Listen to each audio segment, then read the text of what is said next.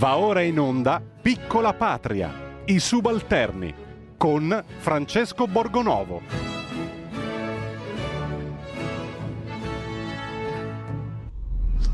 Buongiorno, bentornati ai subalterni, buon inizio di settimana, anche se insomma dovrebbe essere la settimana veramente delle, delle ripartenze, della vita che ritorna un po' più normale, no? con la mezzanotte di, di, eh, di, libertà fino a mezzanotte, insomma no? si sono decisi a levare il coprifuoco, ci hanno fatto questa concessione e quindi cerchiamo di essere soddisfatti, insomma sicuramente è un grande passo avanti che purtroppo ha necessitato di un bel po' di insistenze per essere fatto. Oggi però eh, non parliamo di, di sanità, diciamo, di eh, questioni legate al Covid, ma parliamo di un altro problema che eh, ci trasciniamo purtroppo da anni, ne abbiamo parlato tanto con dei casi di cronaca clamorosi che hanno sconvolto l'opinione pubblica, e però dopo tanti anni, dopo tanti anni siamo ancora lì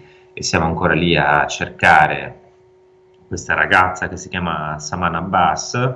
Eh, sono uscite oggi sui giornali po' di novità non belle, purtroppo, anche se confermano quello che tutti in qualche maniera ci aspettavamo, perché eh, insomma, che questa ragazza diciottenne di questo paese, paesone molto grande, Novellare, provincia di Reggio Emilia, sapevamo che eh, probabilmente non sarebbe tornata più eh, una ragazza pakistana di 18 anni che eh, non voleva fare quello che la, la, famiglia voleva imporle, cioè il matrimonio forzato cosiddetto, no? poi spiegheremo bene di che cosa si tratta. Lei eh, si rifiutava, aveva cambiato aspetto, teneva i capelli liberi, eh, aveva un fidanzato italiano non voleva sposare l'uomo che la sua famiglia aveva scelto per lei e quindi è sparita. Ci sono delle intercettazioni eh, dello zio che sono uscite queste ore in cui lo zio dice abbiamo,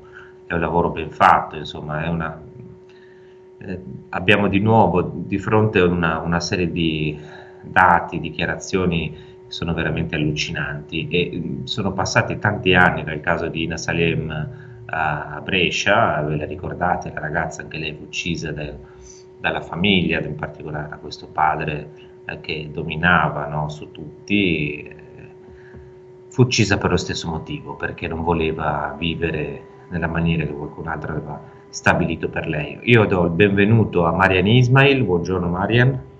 Buongiorno a tutti, buongiorno Francesco e grazie per l'invito.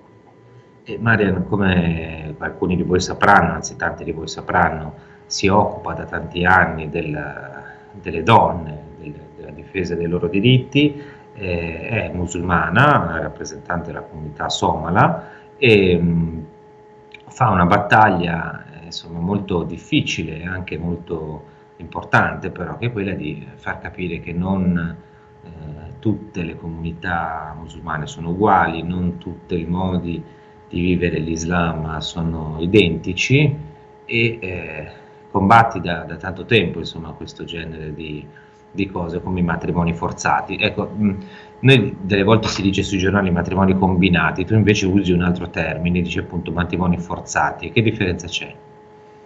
Eh, la differenza è molto semplice, in un matrimonio combinato ci sta anche la scelta di dire di no, insomma di ritirarsi. In un matrimonio combinato e forzato come in questi casi tradizionali eh, non c'è il parere della, della ragazza, non viene assolutamente posta al centro ed è eh, ostaggio e proprietà della famiglia, soprattutto da parte del padre, ma anche il ruolo delle madri non è, non è indifferente. E non è un caso che poi ci troviamo, così come per la madre di Dina, anche la madre questa, della Samanti, in questo caso, eh, paiono eh, corresponsabili, anzi non paiono, sono corresponsabili rispetto a una scelta impositiva di non di non accettazione di un diritto, il diritto semplice a dire di no. Se mi permetti Francesco ti correggo sul fatto che il fidanzato di Saman pare che sia pakistano, quindi non abbiamo neanche la motivazione per dire il, il fidanzato era italiano, era cristiano. E, diciamo era uno che la famiglia non voleva, ecco, in eh, generale. Esatto, quindi è anche un aggravante, essendo, essendo della stessa comunità, è un aggravante e ti, ci fa capire ancora di più quanto le donne siano oggetto in ostaggio alle famiglie.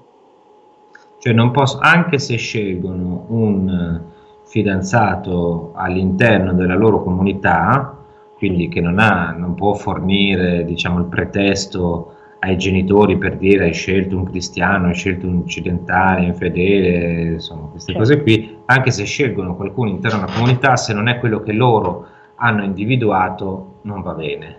Eh, e, devo... e qui c'è l'annientamento totale della persona, è evidente.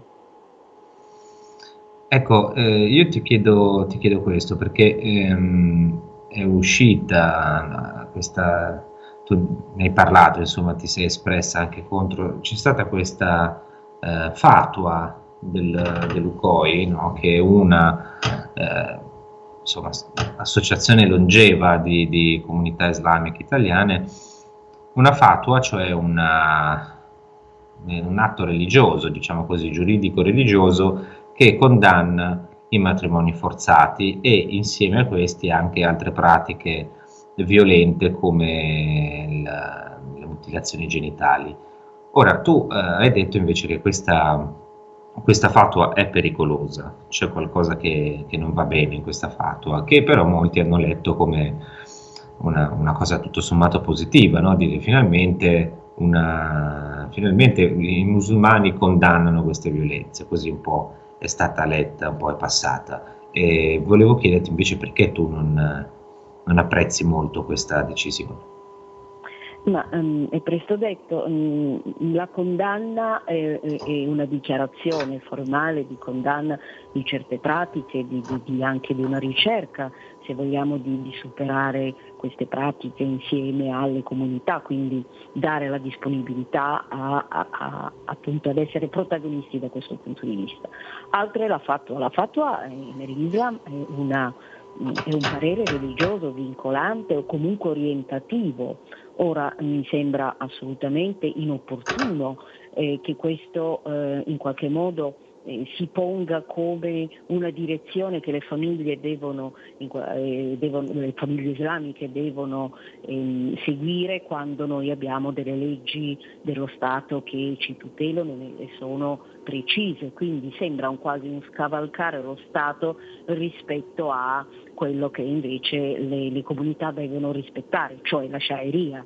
Ecco, quindi che insieme a eh, quello che ho scritto, insieme a Lucoi ho firmato il patto nazionale fra le comunità eh, islamiche italiane e lo Stato italiano, ma il primo articolo di questo patto era la netta separazione fra quello che è Stato e fra quello che è religione. E mi sembra che queste fughe in avanti, queste fatue inopportune, fra le altre cose, sull'infibulazione che non è una pratica islamica, lo sanno benissimo, è una pratica africana trasversale a tutti gli stati e a tutte le religioni, ecco che ridurre tutto, questo tentativo di ridurre tutto sotto il cappello della sciaeria è quello che davvero è il punto nodale dell'Islam europeo piuttosto che, che occidentale o piuttosto che mondiale che in qualche modo bisogna davvero mettere in, in, in discussione perché il cittadino è cittadino soggetto alle leggi dello Stato.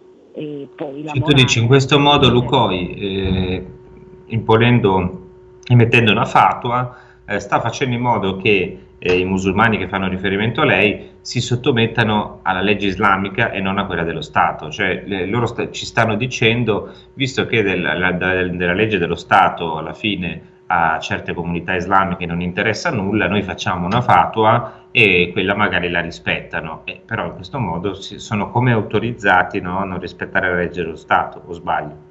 Ma ancora di più, no, non sbagli, ma ancora di più è, è pericoloso dare questa immagine del fatto che le comunità islamiche non rispettano le leggi dello Stato questo è da verificare, da vedere e non credo, sapendo come vanno le cose, che le comunità facciano una vita separata, almeno in Italia. Quindi è una prova di forza che, che, che, che ci pone di fronte al fatto che loro stiano controllando o rappresentando i musulmani senza chiedere il parere neanche a noi musulmani e cofirmatari con loro con un patto, per, un patto con lo Stato. Quindi c'è questa continua fuga in avanti che è evidente che, che, è tipico dell'Islam politico e fin quando noi non andiamo ad accendere i riflettori su questo, ogni passaggio viene letto come ah, finalmente la comunità islamica eh, si è resa conto, eh, prende posizione, eccetera. No, non è così, è solo quella parte che vuole accreditarsi e però eh, è un gioco che non porta da nessuna parte.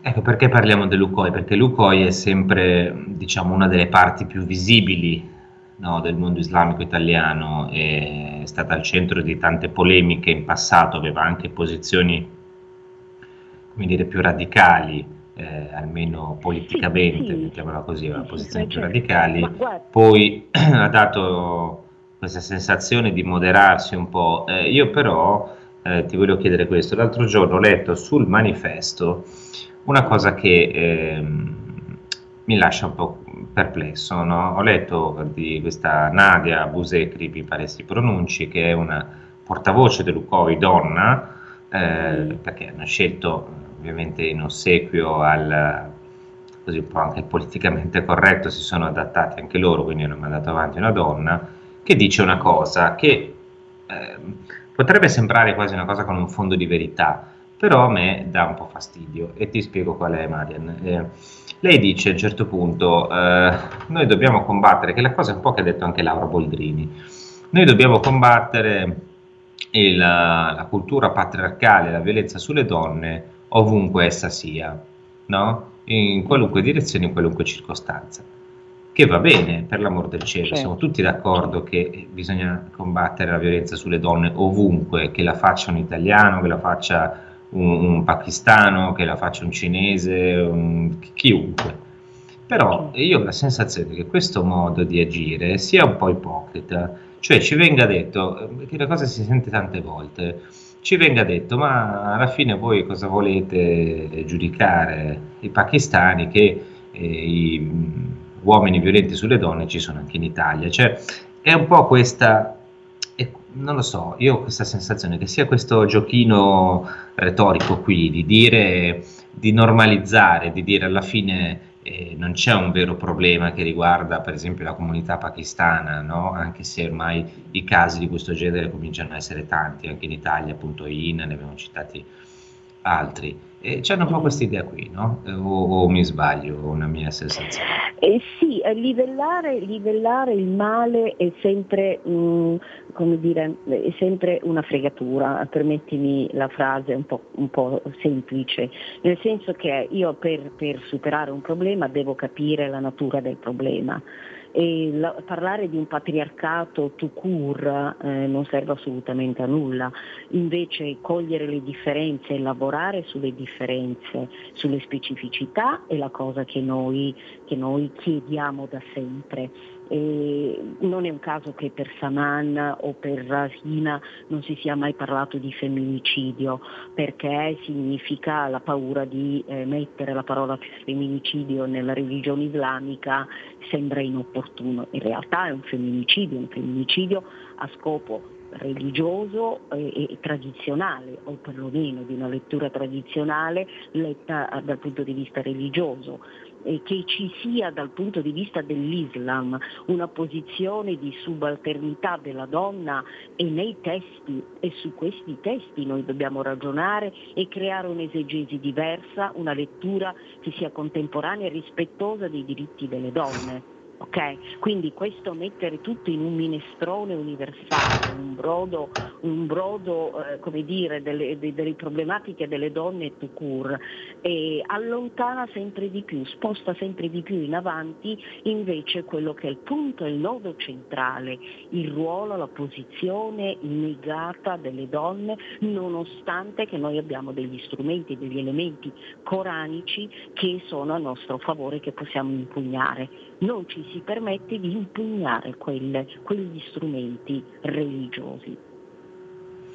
Allora, Maria, noi dobbiamo andare un attimo in pubblicità. Io ti chiederei di restare ancora qualche minuto con noi, se, se hai pazienza e hai tempo, perché ci sono un altro paio di cose eh, che voglio chiederti su questo caso e su eventualmente eh, come se ne esce. Eh, però guarda, certo. proprio pochi secondi di pazienza, anche chi ci ascolta, chiedo di pazientare un attimo. Se volete, dopo la pubblicità riprendiamo, apriamo le linee se volete eh, chiamare, confrontarvi con noi, dire la vostra opinione, noi siamo qui. Tanto qualche secondo di pubblicità. 2 per 1000 alla Lega. Sostieni la Lega con la tua firma. Scrivi il codice D43 sulla tua dichiarazione dei redditi. Assegnare il tuo 2 per 1000 al codice D43, D43, D43 non costa nulla Aiutaci ad aiutarti. Il tuo supporto è prezioso. Ricorda, D43 per il tuo 2 per 1000 alla Lega di Salvini. Porta con te ovunque RPL la tua radio. Scarica l'applicazione per smartphone o tablet dal tuo store o dal sito radiorpl.it. Cosa aspetti?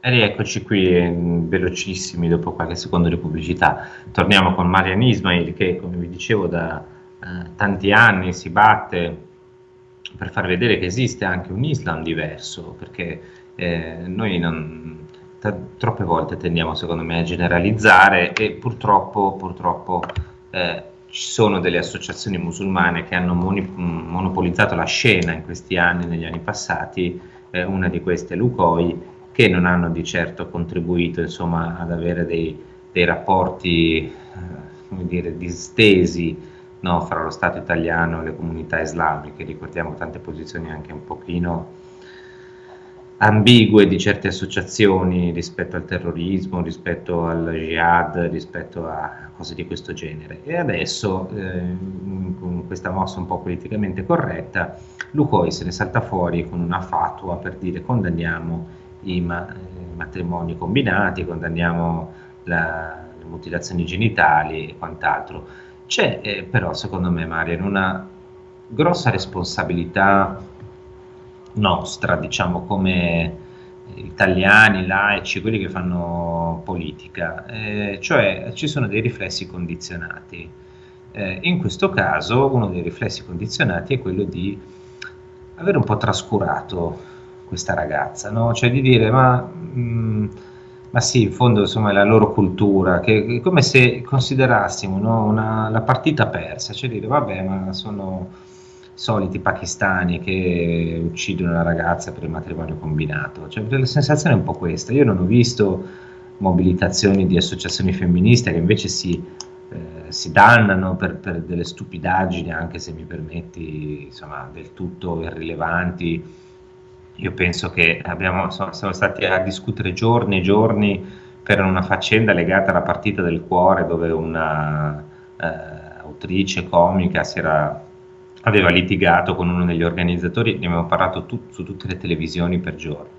E di questa storia qui invece si fatica a parlare, non ci sono grandi movimenti eh, per il Me Too e questo e quell'altro.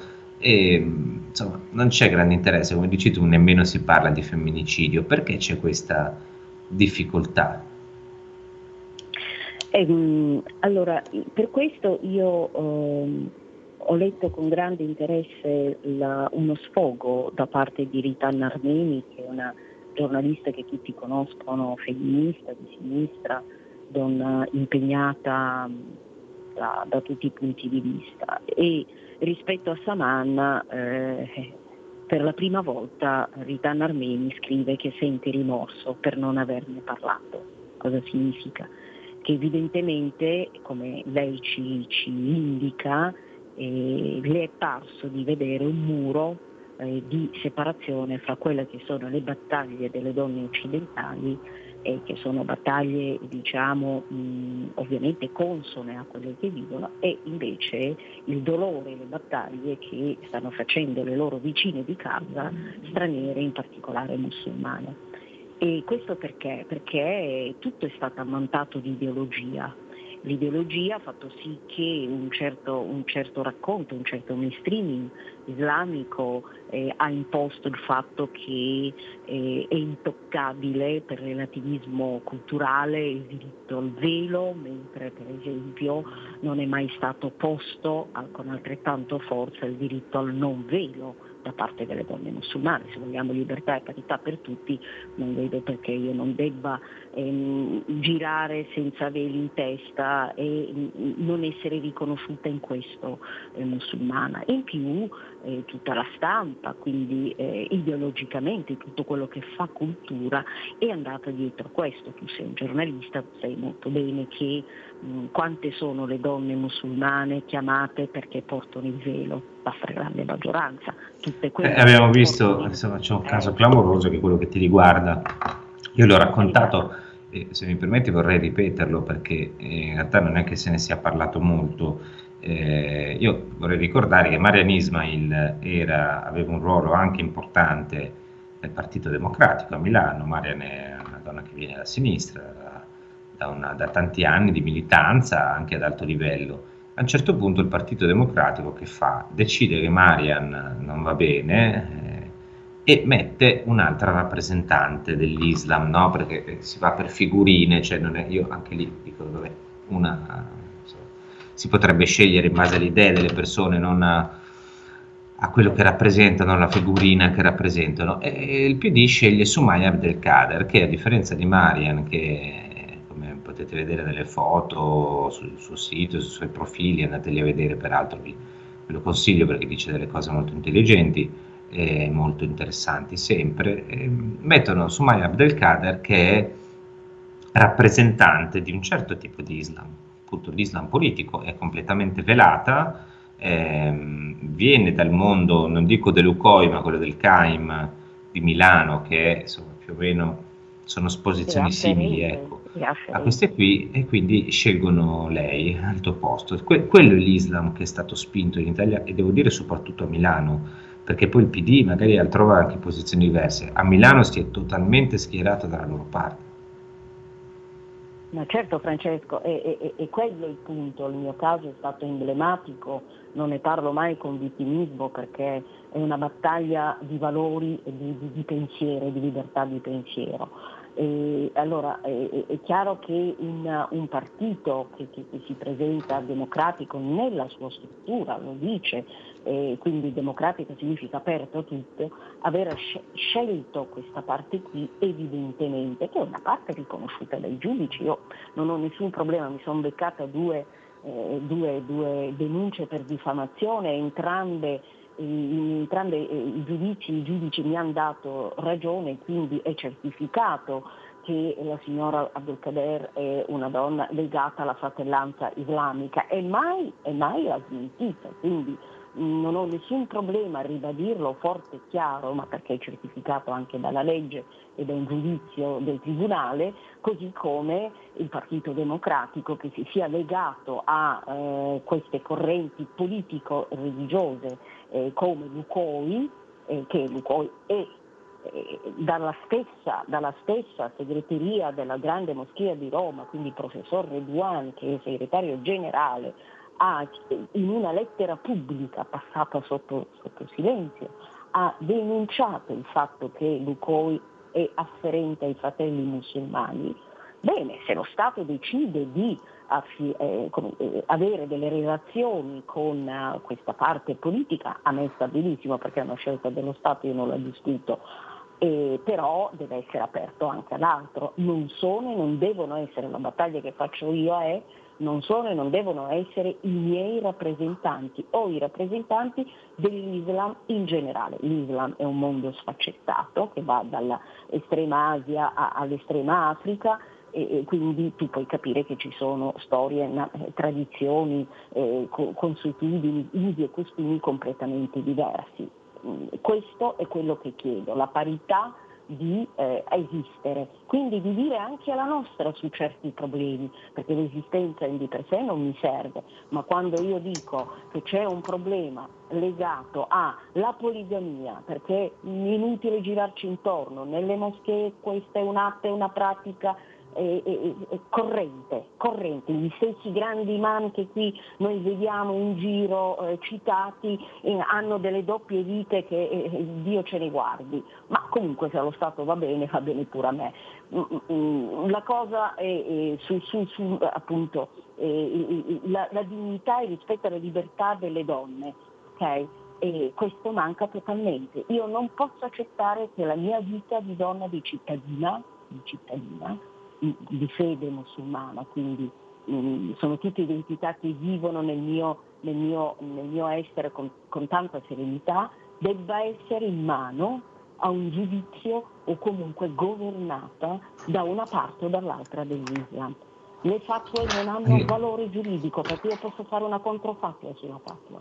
Quindi perché stiamo sacralizzando qualcosa che già nell'Islam non è stato?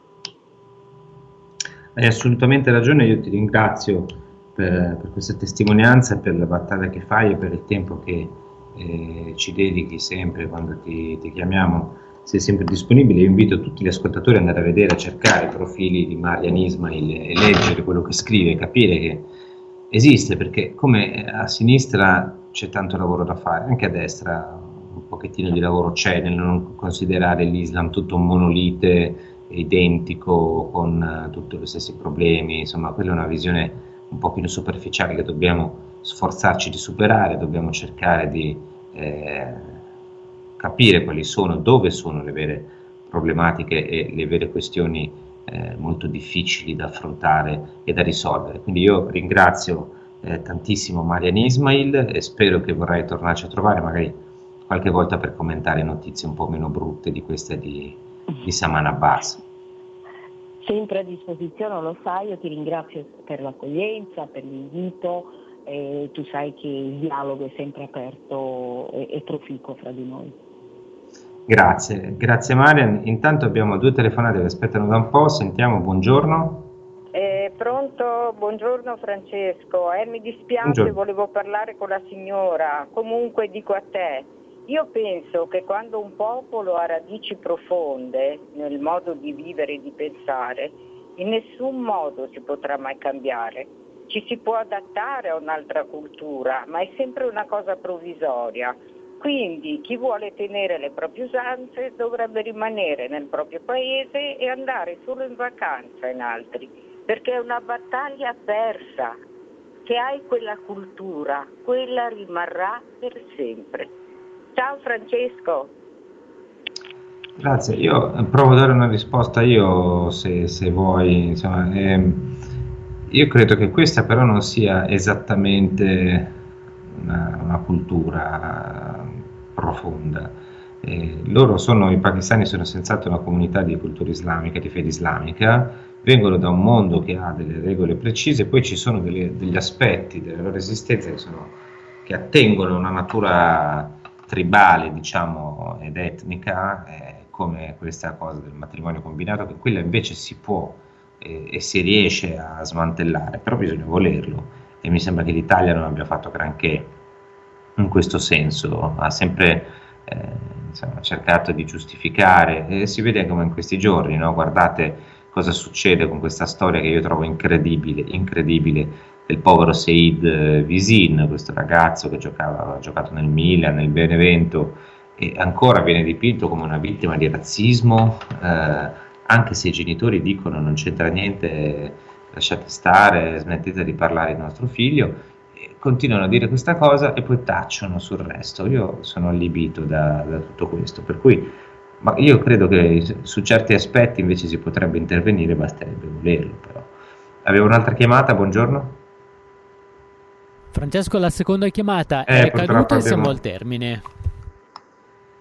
Ok, noi siamo arrivati alla fine, purtroppo non ce l'abbiamo fatta oggi, è andata un pochino così e richiameremo Marian Ismail, mi scuso con chi ha chiamato, non ho riuscito a prendere la linea, però eh, insomma credo che fosse importante far sentire la, la voce di Marian e far sentire la sua posizione. Quindi noi siamo arrivati alla fine, io vi ringrazio. Eh, se volete ci ritroviamo poi nel pomeriggio con eh, il punto politico, altrimenti ci risentiamo lunedì mattina. Intanto grazie a tutti e buona settimana, dai che stiamo riaprendo.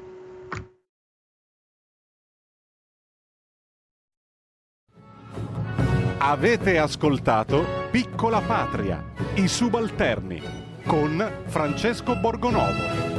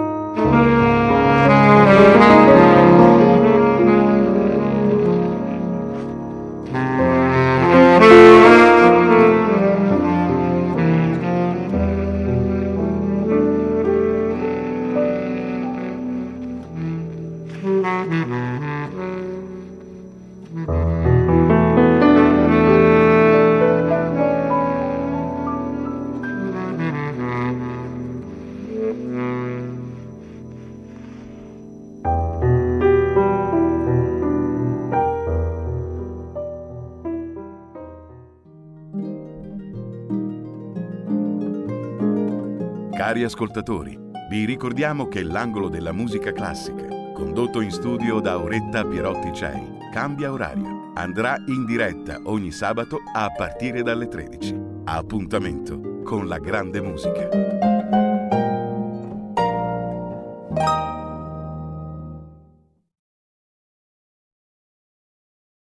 Va ora in onda dopo la rassegna stampa le note a margine politicamente scorrette di Daniele Capezzone.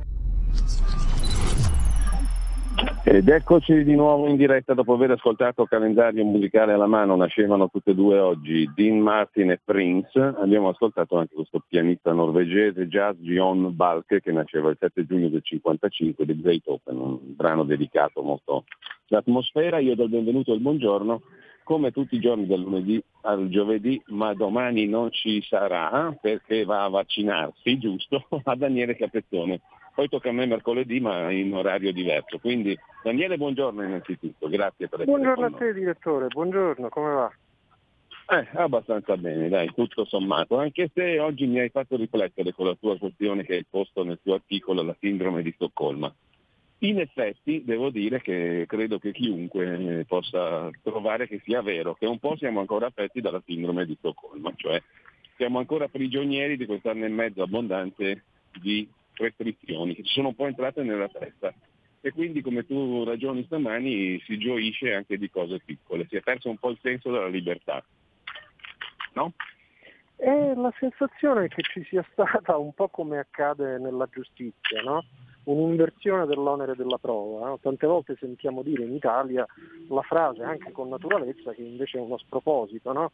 di una persona indagata, si dice ma speriamo che riesca a dimostrare la sua innocenza, eh, quando dovrebbe accadere il contrario, no, dovrebbe essere l'accusa a provare la sua colpevolezza. Qui stessa cosa, anziché diciamo, pretendere che siano giustificate le restrizioni alla libertà, cioè spiegami perché mi stai imponendo ancora il coprifuoco, spiegami perché, spiegami perché, qui pare invece che dobbiamo spiegare, motivare e giustificare quei pezzettini di libertà che ci stiamo riprendendo e arriva magari pure un Severnini a dire ah ve la dovete meritare, eh, cioè, chi lo stabilisce? La giuria di qualità. Eh sì, eh, sarà secondo te un processo irreversibile questo o una volta che tu hai sperimentato la sindrome di Stoccolma te la tieni addosso? Eh, io ho paura che una serie di cose spingano. Tu parli di un'operazione di ingegneria sociale, questo implica una costruzione di un modello, no? Sai, senza scomodare teorie complottistiche, grande resetto, chissà quali regie, però metti insieme una serie di cose, no? Cioè allora c'hai l'ossessione della biosicurezza che comunque non, non ci lascerà per un pezzo. Poi aggiungi eh, le teorie walk, la cancel culture, il politicamente corretto, questo non lo puoi dire, questo non lo puoi fare, eh, questo stai attento che sei contaminato, un corpo non deve toccare un altro corpo, una mano non deve toccare un'altra mano, mettiti la mascherina, non salutiamoci, eh, quest'altra è eh, una frase da non dire. Cioè io ho l'impressione che ci stiamo abituando a stare in una gabbia sempre più stretta sul fare, sul dire e forse anche sul pensare. Daniele, altro tema del giorno, sicuramente anche tu ne avrai parlato stamani, eh, anche con il, nostro, con il tuo ospite, che poi conosciamo bene anche noi, se non sbaglio c'era Giulio Centenero con te stamattina, no? E, ehm, ne avrai parlato di sicuro, dicevo la federazione Lega Forza Italia. Si parla per intanto di gruppi parlamentari, Camera, Senato, magari Parlamento europeo, ma tutti intendono diciamo, una possibile fusione tra i due partiti, come aveva già raccontato in anticipo proprio il direttore della Verità Maurizio Belpietro l'altra settimana. Eh, tu come la vedi questa operazione? È un'operazione che rischia di andare a perdere, come argomenta Luca Ricolfi oggi, o è inevitabile? No, io penso che queste cose dipendano da come le fai e anche diciamo, da come le racconti e dal tasso di convinzione con cui si procede nel percorso. Cioè, è evidente che se per caso, io auguro ai protagonisti di no, eh, fosse fatta con la mano sinistra, eh, con retropensieri, eh, che ne so, dal punto di vista della Lega soltanto per tenere a qualche punto di distanza la Meloni e dal punto di vista di Forza Italia solo per evitare fuoriuscita di parlamentari, allora magari non ottieni nemmeno quei due obiettivi minimali. Se invece fosse fatta, come io auguro sia, con convinzione profonda, ehm, dando l'idea di una operazione grande, culturale nel paese, che naturalmente però io non chiamerei né moderata né centrista, questo diciamo lo sconsiglio ovviamente, ma se invece fosse fatta con questo spirito, secondo me non sarebbe affatto a perdere. Voglio ricordare, tanti citano eh, l'esperienza del PDL come una cosa negativa, finita male, vero, è finita male per la il comportamento di Fini nei confronti di Berlusconi, perché eh, anche negli anni precedenti eh, diciamo, si visse essenzialmente su quote eh, quanti organi di Forza Italia, quanti della vecchia N, eccetera. Ma la partenza era stata benedetta dagli elettori con un 37, qualcosa per cento. Quindi quando gli italiani vedono una cosa che parte seria sul lato destro, gli elettori ci scommettono sopra, quindi da questo punto di vista io mi auguro che i protagonisti facciano una scommessa convinta e argomentata. A proposito di equilibri e di assetti politico-partitici, ehm, due interviste stamattina a Conte da una parte e Casaleggio dall'altra sul Movimento 5 Stelle. Chi ti è suonato più convincente tra i due? O nessuno dei due? Eh, l'ultima che hai detto, perché sai, Conte mi sembra semplicemente desideroso, anche se lui lo nega, di regolare i conti per un verso con Draghi e per altro verso con Di Maio. A Draghi promette formalmente lealtà, però dice ah deluso, soprattutto poi le motivazioni della delusione, il condono fiscale, quale sarebbe questo condono fiscale? Cioè il fatto che hanno limitato che hanno cancellato le cartelle dal 2000 al 2011 sotto una certa soglia, cioè praticamente una cosa ridicola. Cioè, il vero scandalo è che non si è fatto di più e che le cartelle dal primo luglio ricominciano ad arrivare. Quindi... E poi ancora regolare i conti con Di Maio che tratta un po' da allievo. Vabbè, adesso il professore sono io, anche Luigi ci darà una mano, quindi Conte francamente non bene. Non bene però neanche quell'altro, Casaleggio, che ha l'aria rivendicativa e dire ah, eh, grazie al metodo di mio padre eh, tanti sconosciuti, Conte incluso, ebbero un'opportunità, adesso invece questi la vogliono precludere. E perché se invece avessero raggiunto un'intesa anche con lui allora andava bene. È un po' curioso no? dire che un club va bene se ne sono membro anche io, se non ne sono più membro io fa schifo. Eh. Ecco, diciamo che comunque il lato 5 Stelle non appare in gran rafforzamento, no? in una direzione anche di Conte leader, o no? Anche perché parlano solo dei fatti loro, cioè, ah, ammetto, ammetto, questa è una mia ossessione. Io, appena uno parla in televisione, eh, la prima cosa, prima ancora di dire se sono d'accordo su quello che dice o non dice, io mi domando sempre, e presumo che tanti telespettatori facciano altrettanto, dice, ma questo o questa sta parlando di me, cioè sta parlando dei miei problemi o sta parlando di sé, cioè sta parlando dei fatti suoi. Io vedo che i grillini ora parlano solo di se stessi la piattaforma Russoni, gli iscritti, eh, il doppio mandato, le procedure, cioè tutte cose di cui francamente agli italiani cosa vuoi che interessi. Daniele, due questioni ancora. Eh, in questo, negli ultimi giorni ha fatto discutere, oggi c'è un appello contro il razzismo di Michela Muggia in prima pagina sulla stampa, un falso caso, tra virgolette. In realtà il caso di un giovane suicida, un ventenne di origine etiope, che si è suicidato a Nocera Inferiore, due anni fa aveva parlato del razzismo in Italia, i genitori dicono non si è ammazzato assolutamente per quello, aveva altri problemi personali gravi.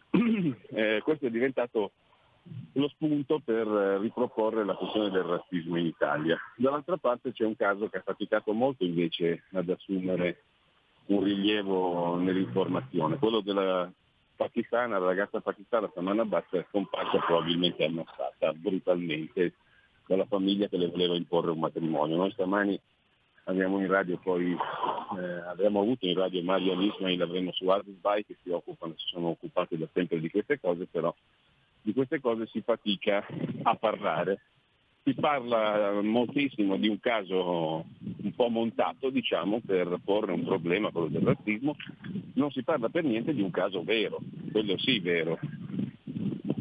Due, eh, metri, questa... due metri, diversi, insomma. Eh, sai, questa, eh, questa, storia della povera Saman è, è, come dire, scombina la narrazione ufficiale, perché qui è un po' difficile dire ah Salvini è cattivo, la Meloni è cattivo, la destra è cattiva, eccetera. E qui si tratterebbe di mettere le mani in una materia incandescente, rovente, che brucia perché ha a che fare con l'Islam e con comunità, qualcuno dice per ragioni religiose, qualcuno dice per ragioni culturali, ma comunque per una ragione o per l'altra, che attuano comportamenti liberticidi nei confronti di ragazze che vogliono semplicemente vivere libere all'occidentale e allora la cosa viene scomoda. Mentre la prima storia lascia a bocca aperta non solo per la insensibilità di chi non si ferma nemmeno un minuto a piangere un ragazzo alle prese con il turbamento della vita eh, che può schiantare chiunque quando si è molto giovani e nessuno sa le ragioni di un suicidio, no? Cioè, se leggi di un suicidio la prima cosa dovresti pensare ma se fosse mio fratello, mio figlio, mia moglie, mia madre, no, invece questi già al primo minuto di gioco già erano lì a gridare che facciamo schifo, cioè, la, la, cosa ancora più incredibile è che continuino a farlo ancora il secondo, il terzo, il quarto giorno dopo, dopo che il padre ha chiarito come stanno le cose. Oggi i due paginoni della stampa, eh, inclusa la Murgia, lasciano francamente allibiti. Daniele, dobbiamo salutarci qua, ci risentiamo mercoledì, mercoledì alle 10. Con grande piacere. Grazie a Daniele Capezzone, buona mattina. Ciao direttore, buon lavoro.